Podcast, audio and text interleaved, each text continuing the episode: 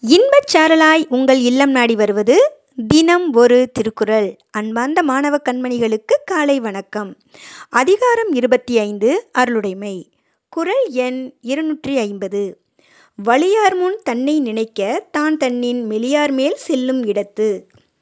பொருள் தன்னை விட எளியவரை தான் வருத்தச் செய்யும்போது தன் வ தான் வலியவர் முன் அஞ்சி நிற்கும் நிலையை நினைத்து கொள்ள வேண்டும்.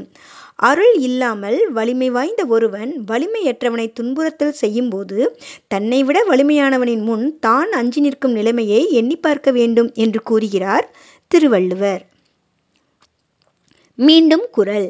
வலியார் முன் தன்னை நினைக்க தான் தன்னின் மெலியார் மேல் செல்லும் இடத்து. நன்றி மாணவ செல்வங்களே இந்த நாள் இனிய நாளாய் அமைய வாழ்த்துக்கள்.